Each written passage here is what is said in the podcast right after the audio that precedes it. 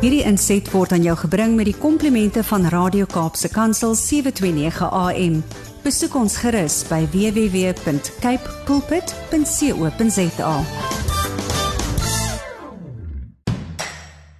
Dit is Saterdag die 27ste Augustus. Besef jy dat dit beteken dat hierdie die laaste Saterdag van die maand vir hierdie jaar sal wees? Ek groet jou. eh, My naam is Willem van Jaarsveld. Ek is jou gasheer tussen 7 en 8 elke Saterdagoggend op die senders van Radio Kaapse Kansel. Jy kan ons luister op 729 AM, 729 MW en natuurlik enige plek in die wêreld op die internet. Hoekom is dit belangrik om te weet dis die laaste Saterdag van hierdie maand? Wel op hierdie landbou landskap program het ons die afgelope maand nogal baie aandag gegee aan die rol van vrouens in landbou. Ons gaan die maand ook op daardie noot afsluit. Ons gaan vandag weer so maak en kyk na twee besonderse vroue in die landbou. Daar's natuurlik baie meer as net twee. Maar dit is waarvoor ons vanmôre tyd het. Ons gaan 10 oor 7 saad vir die saaier vir jou bring en vanmôre lees ons Filippense 3 vers 14 die tema beur vorentoe. Dan om 20 oor 7 kom Kapstok aan die beurt. Daar kyk ons vanmôre regtig weer 'n slag na 'n uh, bietjie landbou nuus. Blaai rond veral op landbou.com. En om 7:30 begin die eerste gedeelte van Huis en Hart en vanmôre in daardie tydsgeleef gesels 'n uh, kollega van my Gerda Leroux met Denise Staps van Tokozani Wyne, 'n afdeling van Diemersfontein en hulle gesels oor die suksesse van Tokozani Wyne. Die mense van daardie uh, besigheid bring hulle kant. In die tweede helfte van Huis en Hart gesels Wilna uh, Boshoff Strauss van Hartland Boerdery met uh, Gerda en hulle gesels oor haar Damara skaap boerdery wat sy bedryf. In stories van hoop gaan ek vanmôre met 'n 'n bietjie uit my hart uit praat oor dinge wat ek waarneem in die landbou en wat ek voel ons 'n gebedsaak van behoort te maak. So as jy 'n bidder is, 'n voorbidder is, luister asseblief daarna. Ons sê natuurlik weer vanmôre baie baie dankie aan Cape Pots varsprodukte Mark wat hierdie landboulandskap program vir ons moontlik maak elke Saterdag tussen 7 en 8. Ek nooi jou ook om met ons te gesels deur middel van ons WhatsApp en Telegram nommer 081 729 1657 of jy kan 'n SMS stuur na 37988.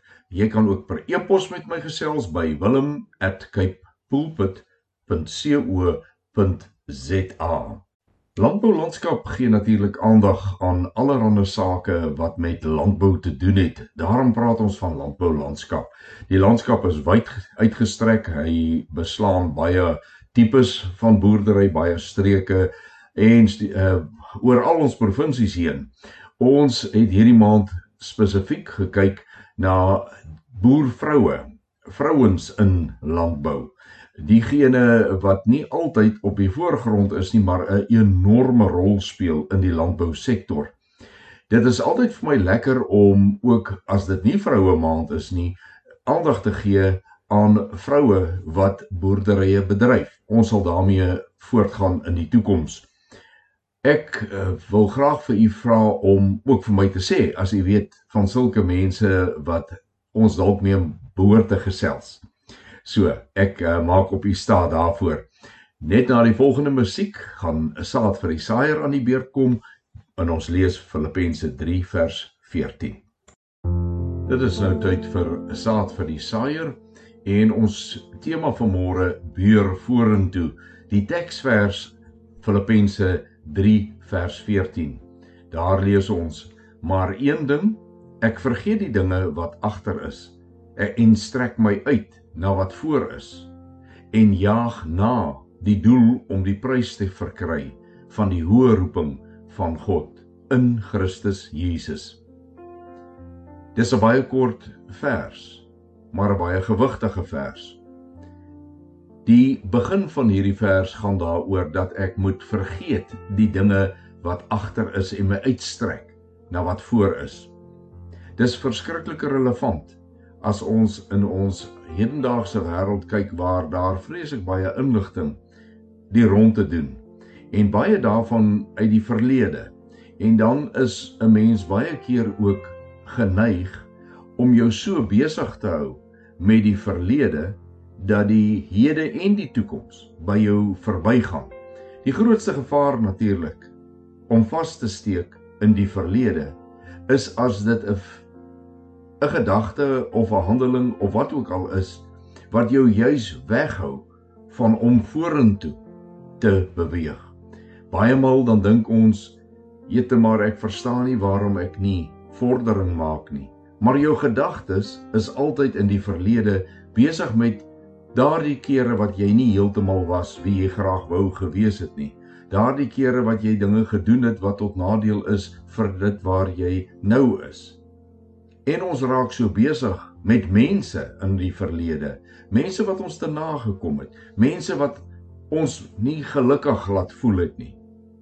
En ons mis al die baie mense wat op die huidige oomblik die teenoorgestelde rol in jou lewe speel.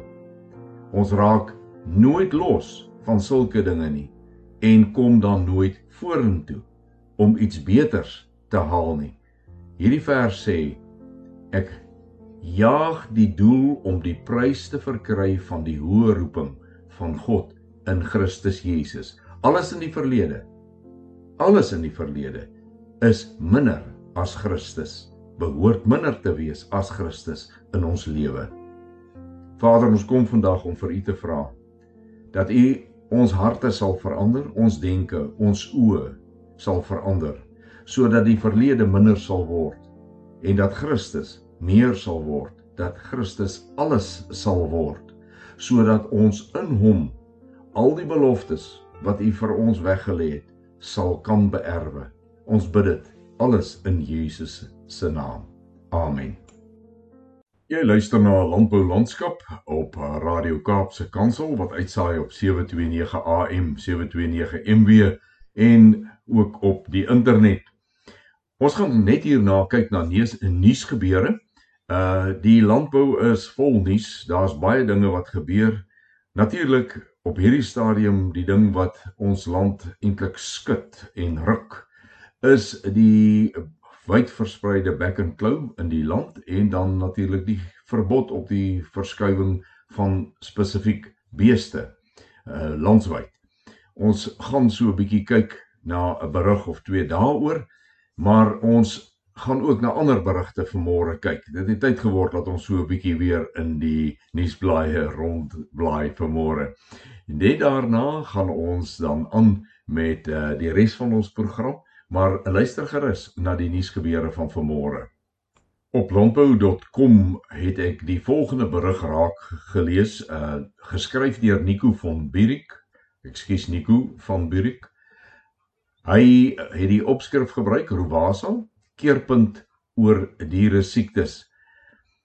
Hy skryf die volgende: Suid-Afrika het 'n punt bereik waar elke boer 'n besluit sal moet neem. Wil jy 'n rol speel om siektes by beeste, skape, bokke, varke en pluimvee te bekamp of nie. Die ernstige vermaaning kom van Dr. Fafa Malan, bestuurder van die Herkouer Veterinêre Vereniging van Suid-Afrika of andersins genoem Rowasa, wat maandeliks 'n verslag saamstel oor die veesiektes wat by veeartse reg oor Suid-Afrika aangemeld word. Hy sê die kernboodskap in sy verslag vir Julie is dat die uitbreking van back and claw seer en beesbroeselose gestuit moet word en dat die onwettige vervoer van beeste stopgesit moet word.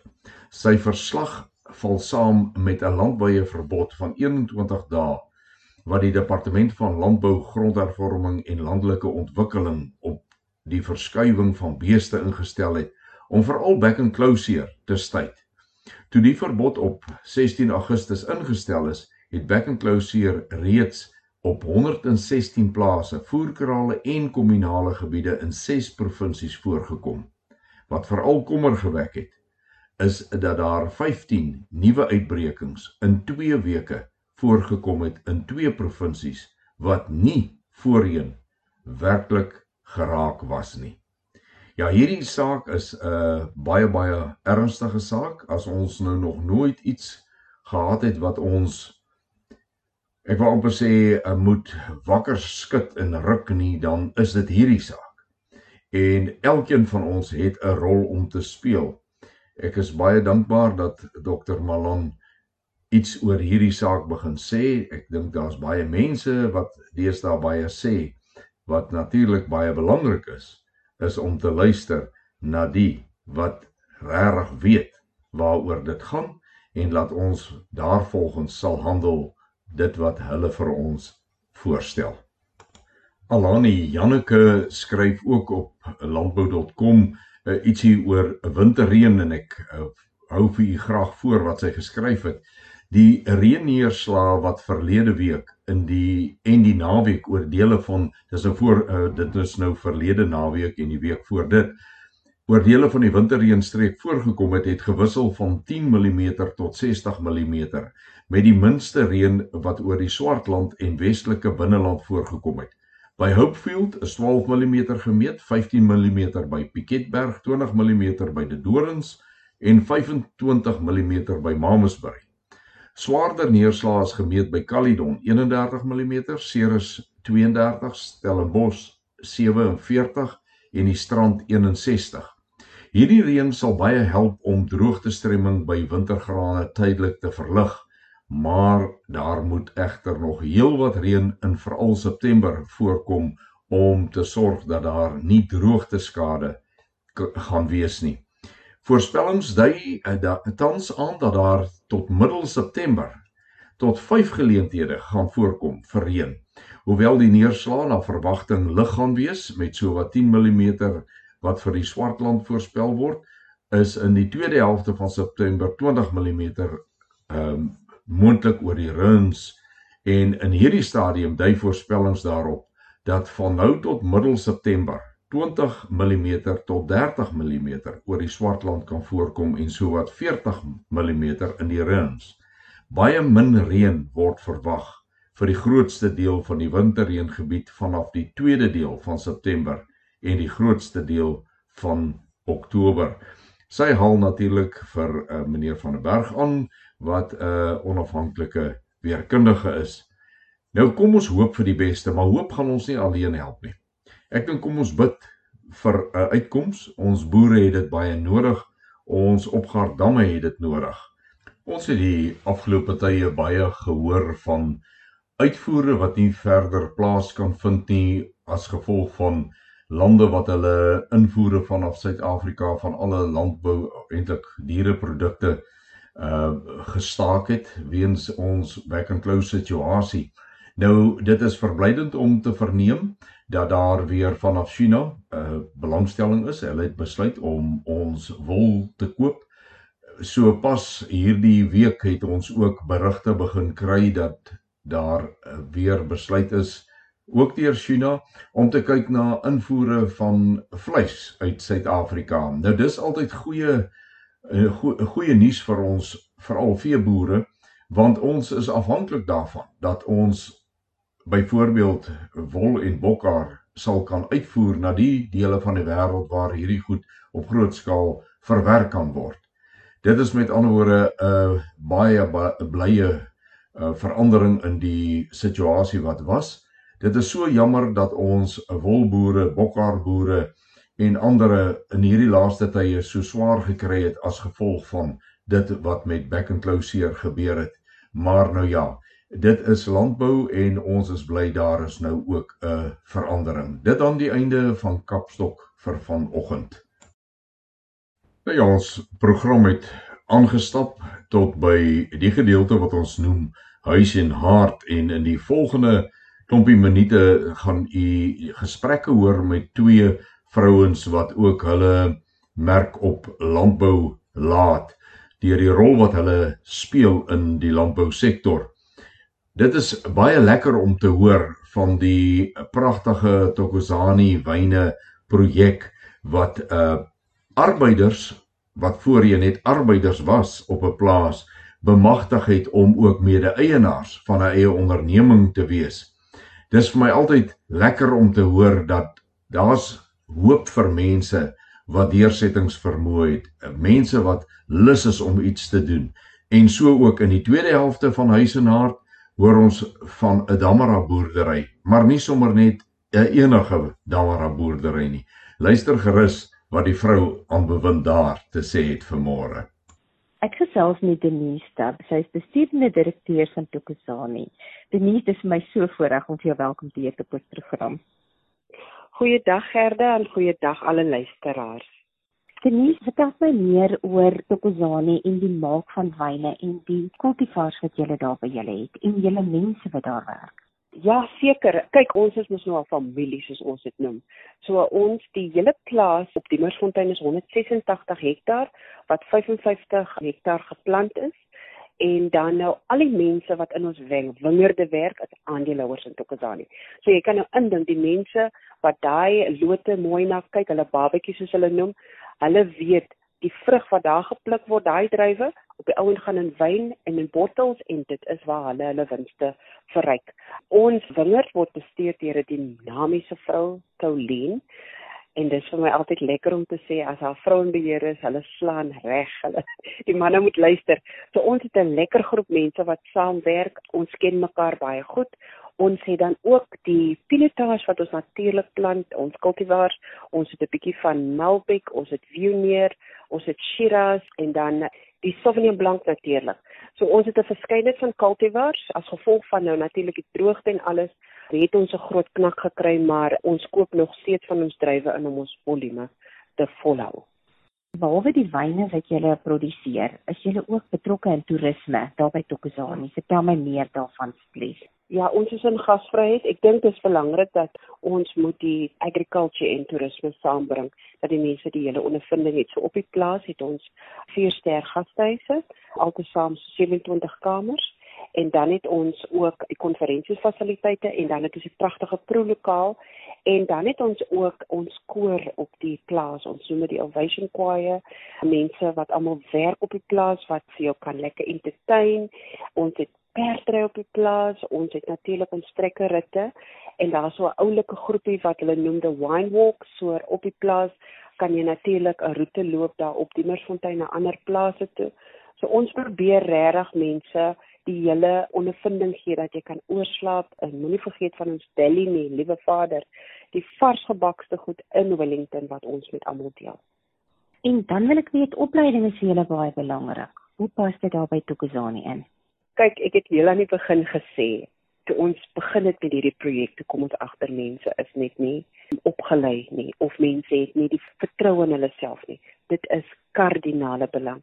Weet jy Gerda, ek meen vir my in die begin toe ek vir die ouens sê julle gaan aandeelhouers word in 'n maatskappy te weet hulle nie eers wat dit is nie.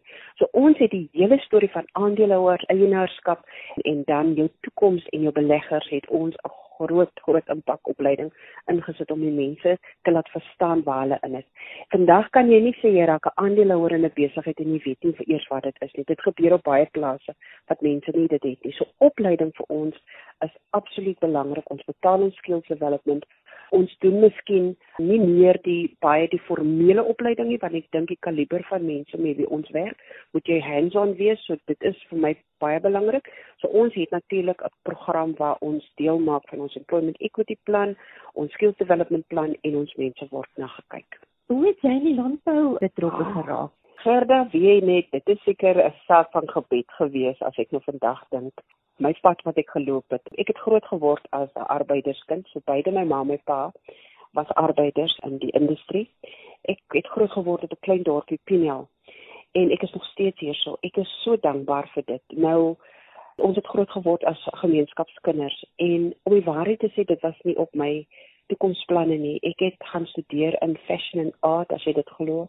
Ek het klere gemaak, my patrone gemaak en daarna het ek in projekbestuur gegaan en ek het toe ek was by die Medikliniek groep en met 'n argitek gewerk Kobus Engelas vrou wat toe 'n recruitment company oopmaak in Parel en Kobus kom net eendag na my toe en sê jy is die regte persoon om op 'n plaas te gaan werk want jy gaan nou die mense bring tot waar dit is. Ek sê vir Kobus, uitsaar met die gekwalifiseer wees. Hy sê ag man gaan studeer net en kry 'n ding. Ek het toe gaan verder studeer in HR en langs deur die kort ek beland toe nou op die Mersfontein. Dit was glad nie beplan nie, maar ek sê jou vandag, die Here weet hoekom hy my daartoe gestuur het. My hele hart het net uitgegaan vir die mense en om lewe te kan verander en die feit dat ons kan saamwerk. Dit is ook ek daar gekom het. As 'n mens nou na jou storie luister, dan kan ek dit nou nog 'n bietjie verder vat. Want jy was ook een van die wenners in 'n kategorie Amerikaanse toekenning, die Enterprising Women Awards. Vertel my Ja. daarvan so. O, oh, o oh, Gerda, weet jy, ek het seker eers 'n jaar na die tyd besef wat dit was.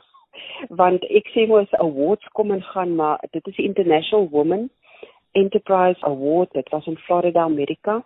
So daar was slegs twee vroue in Suid-Afrika toegeken. Dit was myself en 'n vroutjie wat in hoenderboerdery was in Elsenburg.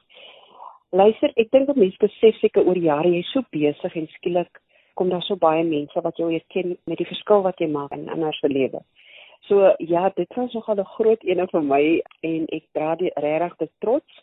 En dit is daardie spesifieke award is alle vroue in die hele wêreld wat 'n impak gemaak het en regtig 'n besigheid finansiëel en emosioneel gegroei het tot waar dit vandag is. En ek was erken deur die premier van Suid-Afrika wat premier Ellen Windey was en ja, Department Agriculture het groot storie gemaak daaroor.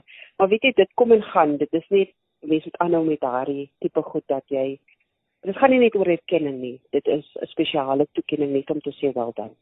En dit is eintlik so, as jy nou daai hoogtepunt bereik het, is dit nie die toppunt nie. Daar is eintlik nog baie meer om te bereik daarna, nê. Absoluut. Absoluut. Ek dink kyk ek glo elke persoon in hierdie wêreld wil nou en dan op die skouer getik word om te sê well done. Het regtig goed gedoen. Maar weet jy wat, dit is net wanneer daai well done kom dan raak die druk meer. En vir my is dit regtig uit en uit dat elke well done kom met iets wat jy positief gedoen het in ander se lewe. So die druk raak meer, maar as die passie daar is, raak dit minder vir my want ek is absoluut lief vir die industrie. En dis wat ek amper vir almal net wil sê dat moenie iets doen wat jy geforseer word amper om te doen nie, want die industrie nee is regtig, hulle sê die wêreld kan nie sonder die kos van die aarde nie. Agriculture is wat dit is, of dit nou wyn is of dit nou vrugte is of groente is, is dat hierdie tipe hierdie industrie is iets wat nooit sal weggaan nie.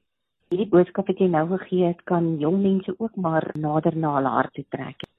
Ja, weet jy, veral op die plaas op die Mersfontein ook. Kyk, families het ek mos nou oor die jare leer ken. Ons ken elkeen op naam en jy leer ken die familie ook. En die een ding wat ek geleer het toe ek begin het, daar was geen ambisie in plaaswerkers gewees nie. Hulle was net gewoond daaraan dat ag my pa was 'n plaaswerker, my oupa was 'n plaaswerker, dis wat ek word. Want daar was nooit regtig hand geneem nie. So vir jong mense dit is wat so belangrik is. Toe die ouens nou sien en die vrouens sien, hoorie, daar is hoop vir ons. Ons kan verder gaan. Daar is iets soos upliftment en transformasie as ons regtig ons passie voluit kan lewe. Dan koop hulle in en hulle kinders is ook nou al op die plaas. So dis nie net meer wingerdwerkers nie, jong. Daar is geleenthede vir ons kinders om nie te sê daar is niks vir ons nie.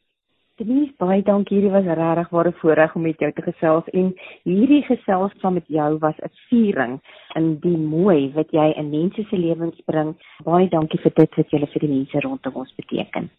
Ag, Gerda, baie dankie. Dit is 'n groot plesier. Ek gesels met Wilna Boshoff Strauss van die Hartland boerdery. Baie welkom op ons program. Dis altyd lekker om met jou te praat, Wilna. Goeiedag Gerda, goeiedag luisteraars. Baie baie dankie. Dis 'n heerlike dag, heerlike voorreg. Wilna, ek wil met jou praat oor jou damme skape. Wanneer het jy met hierdie skaapras begin boer en hoekom laat hulle jou hart vinniger klop? Gerda, as 'n ou jonk is, dan sien jy kans vir vreeslik baie dinge. Goeters wat die normale ou laat frons en so aan.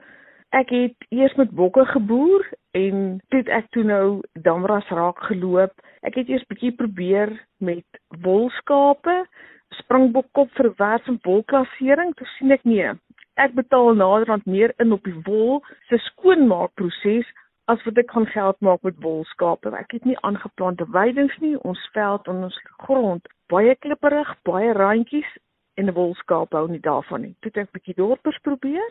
Nie dat ek 'n ander skaapras afskiet nie. Elke ras het sy plek en sy doel en hy presteer wonderlik waar hy aangepas is. Eindelik het ek met die Damara kennis gemaak en in die begin was dit vir my regtig eintlik 'n deeliker geskaap want dit is onbekend. Nadat ek 'n teelseisoen met hulle deur is en ek het gesien wat skitterende mammas is hulle en ek het bitter min sukkel met arbeid en so aan het ek so effe die Engelsman sê hoek geraak nou Damaras het my uiteindelik oorweldig en ek het besluit dis die mooiste en die wonderlikste skaapras vir my wêreld. En dit het hier in die in die vroeë 90er jare het dit gebeur. Van toe af is ek nooit sonder 'n damraadjie nie. Hoe bestuur jy hierdie damaras van jou? Weet jy bestuur nogal oral vir sy uitdagings. Ons het suurveld, redelike droë harde hoëveldgras en in die winter beteken ons gras regtig waar niks nadat dit geryp het nie. Dan het die voeding eintlik alles afgesak weer terug in die wortels in vir die volgende seisoen. So in die winter moet ons baie kos gee om volhoubaar aan te hou boer met met 'n damaraskaap. Eintlik met enige skaapras in ons geweste ons het ons gewone peste in pla wat elke jaar uitdaging is vir boere, baie baie bosluisbesetting. Ook het ons regtig waar as dit so reënerige jare soos vanjaar, nie dat ek kla daaroor nie, want droogte is vir my baie meer skrikwekkend. Met so nat jaar soos vanjaar is daar baie uitdagings om jou trop probeer wurmvry hou. Dit is nie haalbaar om ooit te sê jou skaap is wurmvry nie, maar ons probeer die skape daarom so hou dat hulle weerstand bied teen enkele spesies van wurms. Vir al die ronde wurms probeer ons maar so effens hulle beheer en hulle goed onderdruk om nie die skape heeltemal knou te gee nie, want dit gebeur verskriklik vinnig hoor. Ronde wurms steel teen 'n massiewe tempo aan En as jy nie jou hand op hulle hou nie, dan maak hulle vir jou ongelooflik baie skade want hy's 'n bloedsuier wat jou skaap sy lewenskragtigheid ontneem en ook enige weerstand se immuniteit heel aftakel. En hoe bestuur jy jou lammers en jou ooe? Ek boer nie meer ekstensief soos wat ons altyd probeer boer het nie. Is baie meer intensief. Ek forceer 'n lamseisoen af vir die damras. Party jare soos vir jaar wat dit 'n goeie jaar is, dan sit ons die ramme so elke tweede maand by vir 'n maand. Dan kry jy darm dat daar 30 of 40 oeye lam en jy bestuur daai lammers, hulle word mooi versorg, kry hulle korrels, kry hulle meel en die oeye se kondisie bly redelik goed. Lammers uitdagings baie. Ek probeer 'n baie mooi damraskaap bemark. Hierdie jaar wil ek by Stamboek gaan aansluit. Ek wil dat my skape gekeur word. 2020 was vir ons 'n verskriklike slegte jaar. Ons het mikotoksine gehad met vragbilies wat ons ingekoop het en ons het meer as die helfte van ons tropskaap verloor. Daai jaar het ek amper pik in die lug gegooi en gesê ek het daar geboer. Maar pragtige medeboere, my gesin, my man en gebede van oral oor het my baie baie sterk gemaak. Het dit my weer besef eintlik hoort ek hier. Ek is hier met 'n rede en ek boer met hierdie skape met 'n rede. En ek het vasgebyt en ek het 'n ramp wat ek self geteel het gaan uithaal en by my trop oeye weer ingesit en ek het die allermooiste lammeroes in my hele lewe gekry. So dit sê vir ons ons moet uithou en ons moet aanhou en ons moet glo en blom daar waar jy staan, daar waar jy is, daar waar die Here jou geplaas het, want jy's met 'n rede daar ek het besef dat daar is so ongelooflike goeie mense in die Damra bedryf, in die boerderybedryf wat as 'n ou struikel wat hulle jou hand vat en vir jou weer optel en jou met hulle gebede dra. En dit is boerdery. Ons boer eintlik permanent op ons knieë. Ons dink net nie elke dag so nie. Dan is jy ook die eerste vrou wat gekies is op die Damra Raad. Nou, hoe sien jy jou rol daar? Sjoe, dit was baie baie onverwags. Jette, ek hoop dat wanneer ek eendag uittreë of wanneer ek aftree, hoe ook al gesê, ek hoop dat ek 'n goeie spoor agterlaat. My wens is dat ons meer damra boere kan saam snoer, dat ons baie mooi verhoudinge kan bou en dat ons ons ras wat eintlik so uniek geskape is, sal boost en dat ons hierdie ras net sal vorentoe vat want eintlik is dit 'n lieflike Afrika ras. Hy dra regtig nie die hoeveelheid vleis wat ons graag van een van die groot vleisrasse afhaal nie, maar vir 'n ekstensiewe boerdery of vir 'n klein boerderytjie wat jy dan net 'n klompie skaap in 'n voerkraal sit. 'n Viertand groot hamel is van die lekkerste vleis wat jy kan eet. Ek glo dat ons vorentoe eintlik 'n baie baie goeie tyd gaan beleef. Hande vat en altyd besef die ras is groter as wat enige mens se beeld is. Ons sal al lank al vergeet te wees dan boer ons nageslag voort met hierdie ras wat ons op hierdie stadium as raadslede, as toeteelers probeer bewaar vir ons nageslag en vir die wat vir hom lief is en wat vir hom nog gaan lief raak. As vroue boer, watter boodskap het jy vir ons mede vroue in landbou? Vir die vrouens in die landbousektor het ek regtig waar 'n baie spesiale boodskap vandag. As ons klein is, is jou ouers eintlik jou alfa en omega want jy's afhanklik van hulle vir jou voortbestaan. As ons groter word en ons word ouer, word die persoon vir wie jy lief geraak het, die word jou alfa en jou omega en later jou gesin. Maar ek wil vir die medevrouens en die medeboere vandag sê, almal van ons moet onthou Dit kan almal van ons weggeneem word en ons moet ons oog verder stel, dieper stel, want God, ons Here Jesus wat regtig ons alfa en ons omega moet wees. Hy raak nooit weg nie. Hy raak nooit moeg nie. Hy raak nooit ontrou nie. Stel jou oog op hom, dan weet jy dit sal goed gaan met jou waar jy ook al gaan. En vir ons dames wat boere is, meisies, staan sterk. Die Here het jou gekies. Vroue is wonderlike wese. Ons het 'n aanvoeling vir ons diere. Baie is uitstekende plantboere, maar ek vind dat vrouens, wit sowel as swart, het 'n baie goeie aanvoeling vir diere. Ons het 'n baie goeie aanvoeling vir landbou en ek wil vir julle almal bemoedig om te sê glo dat God jou daar geplaas het en glo dat hy jou goed genoeg geag het om daardie werk in jou hande te sit. Doen dit ter ere van hom, nie altyd ter ere van onsself of ons stoet of ons aansien nie, maar leef om sy skepping te bewaar en terug te gee in sy hande want ons mense is nie rentmeesters. Donna, dankie vir die lekker saamgesels en ek is baie bly jy het nie soos jy sê die pik in die lug gegooi nie en dat jy omgedraai het en weer gaan boer het. Dankie vir jou voorbeeld en dankie vir die verskil wat jy in landbou maak. In stories van hoop wil ek graag vanmôre met u so 'n bietjie iets wat op my hart druk deel. Ons het reeds in verlede Saterdag se program waar ek met Dr Theo de Jager gesels het oor die hele situasie van Landbank en hoe boere op 'n baie snaakse manier uitgeskit word uit hulle bates en hulle boerderye verloor, is daar gevra dat ons sal voorbereiding doen vir hierdie situasie dat daar 'n ommekeer sal kom. Net hierdie afgelope week het ek weer gelees van 'n boer in Karnavon wat hierdie selfe pad geloop het. Dis definitief nie 'n baie goeie pad nie en die manier wat daar gewerk word is maar baie vernederend en onnodig vernederend. Ek wil vir môre weer op u hart druk om asseblief te bid vir hierdie situasie sodat daar 'n 'n verandering sal kom by die mense wat in die prosesse betrokke is, wat die prosesse initieer, wat dit vir landbank moet doen, dat daar 'n hartsverandering sal kom en dat daar wysheid vir die boere sal wees om met hierdie gange van sake te kan ehm um, ek wil amper sê staande bly ook in hulle geloof. Ek wil ook vra dat ons baie ernstig sal bid vir reën.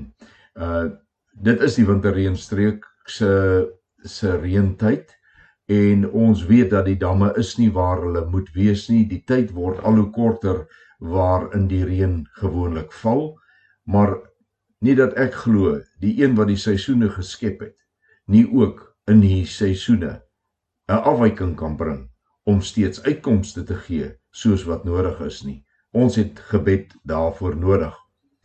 Die ander ding is dat groot dele van ons land is op hierdie stadium in hulle winter van droogte en daar is baie goeie gras in die somer wat vooraf gegaan het, baie goeie reëns en daardie gras staan op hierdie stadium baie baie gereed om met die geringste aanmoediging ernstig te brand. Waarom is dit belangrik? Die hele ding van 'n verbod op beweging van veral grootvee kan u nou u indink as daar nou brande moet op plase ontstaan? Wat sal die gevolg wees? Diere wat nie verskuif mag word nie en dies meer. Dit is nogal 'n ingewikkelde situasie. Kom ons bid dat die hand van die Here oor ons sal oop wees en oor daardie boere sal oop wees dat so iets nie sal gebeur nie. Arbeidsvrede op plase is 'n kosbare kleinoot wat nie van self kom nie. Daar is baie mense wat vuur aansteek onder arbeid bloot vir politieke gewin. En ek wil amper vir u sê hierdie sake wat ek vanmôre oor praat kan maar permanent op jou gebedslys wees dat ons het altyd die hand van die Here in hierdie sake nodig om dit ek wil amper sê positief te laat verloop laat arbeidsake altyd ook deel daarvan in u gebed wees. Die hele back and close situasie tans in die land is nie 'n maklike ene nie. Daar is nie eintlik maklike oplossings nie. Daar is baie baie moeilike omstandighede wat ontwikkel het en sonder om in uh, die diepte van redes in te probeer delf, is dit baie belangrik om te besef dat mense moet besluite neem oor hierdie goed. Hulle moet na situasies kyk en soms moet onvolledige uh feite op die tafel baie belangrike besluite neem, ingrypende besluite neem. Daarvoor het ons regtig waar wysheid en insig nodig, diegene wat daai besluite moet neem. En die woord sê as jy wysheid kort kom, bid dit van my en ek sal dit vir jou gee. En in daardie gees, in daardie lig, wil ek vanmôre vra dat ons altyd sal vra dat die Here sal wysheid en insig gee vir diegene wat ook in die landbousektor en na vir die landbousektor belangrike besluite sal moet neem. Die ander ding is dat die onsekerhede wat ontwikkel het rondom hierdie back and close situasie en die regulasies wat uitgevaardig is van uh, hoe diere beweeg mag word en nie mag beweeg nie en dis meer maak vir boere die wêreld baie baie onseker. En sien 'n mens hoe dat daar gemoedskalmte nodig is want daar is opvlamming van ongelukkigheid en boere wat voel maar hulle moet nou ingryp en dit is nie so eenvoudig nie. Kom ons bid dat daar daardie kalmte oor die boerdery sektor, die hele landboulandskap sal toesak.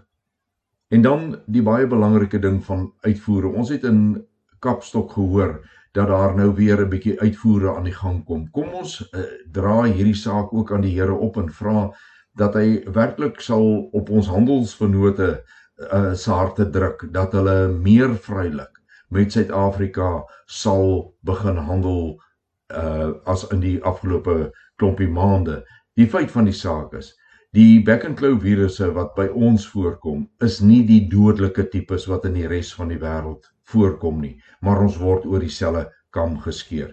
Kom ons bid onophoudelik vir uitkoms vir die landbousektor. Dankie dat u na my geluister het.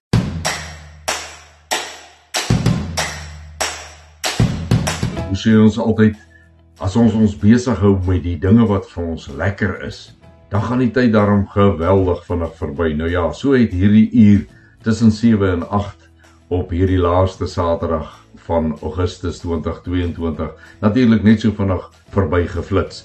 Baie dankie dat jy vanmôre my luistergas was. Uh, baie dankie dat jy ook volgende week weer hier sal wees met jou ore wyd oop vir wat op die landboulandskap gebeur. Ek sê baie dankie aan Cape Pots varsprodukte mark wat landboulandskap vir ons moontlik maak. Ek het reeds met u gedeel die kontaknommers. Gebruik hulle gerus. Uh dis lekker om van luisteraars te hoor, lekker om te hoor wat jy wil hoor en uh wat jy nie wil hoor nie. Dit help ons om die program sinvol aan mekaar te sit.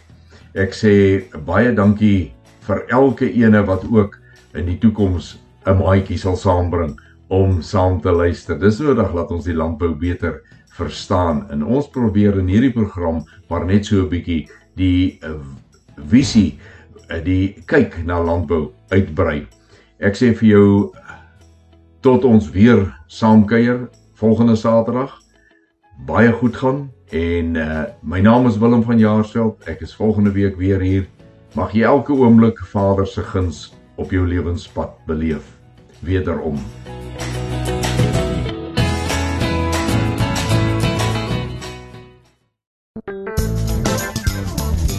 Hierdie inset was aan jou gebring met die komplimente van Radio Kaapse Kansel 729 AM.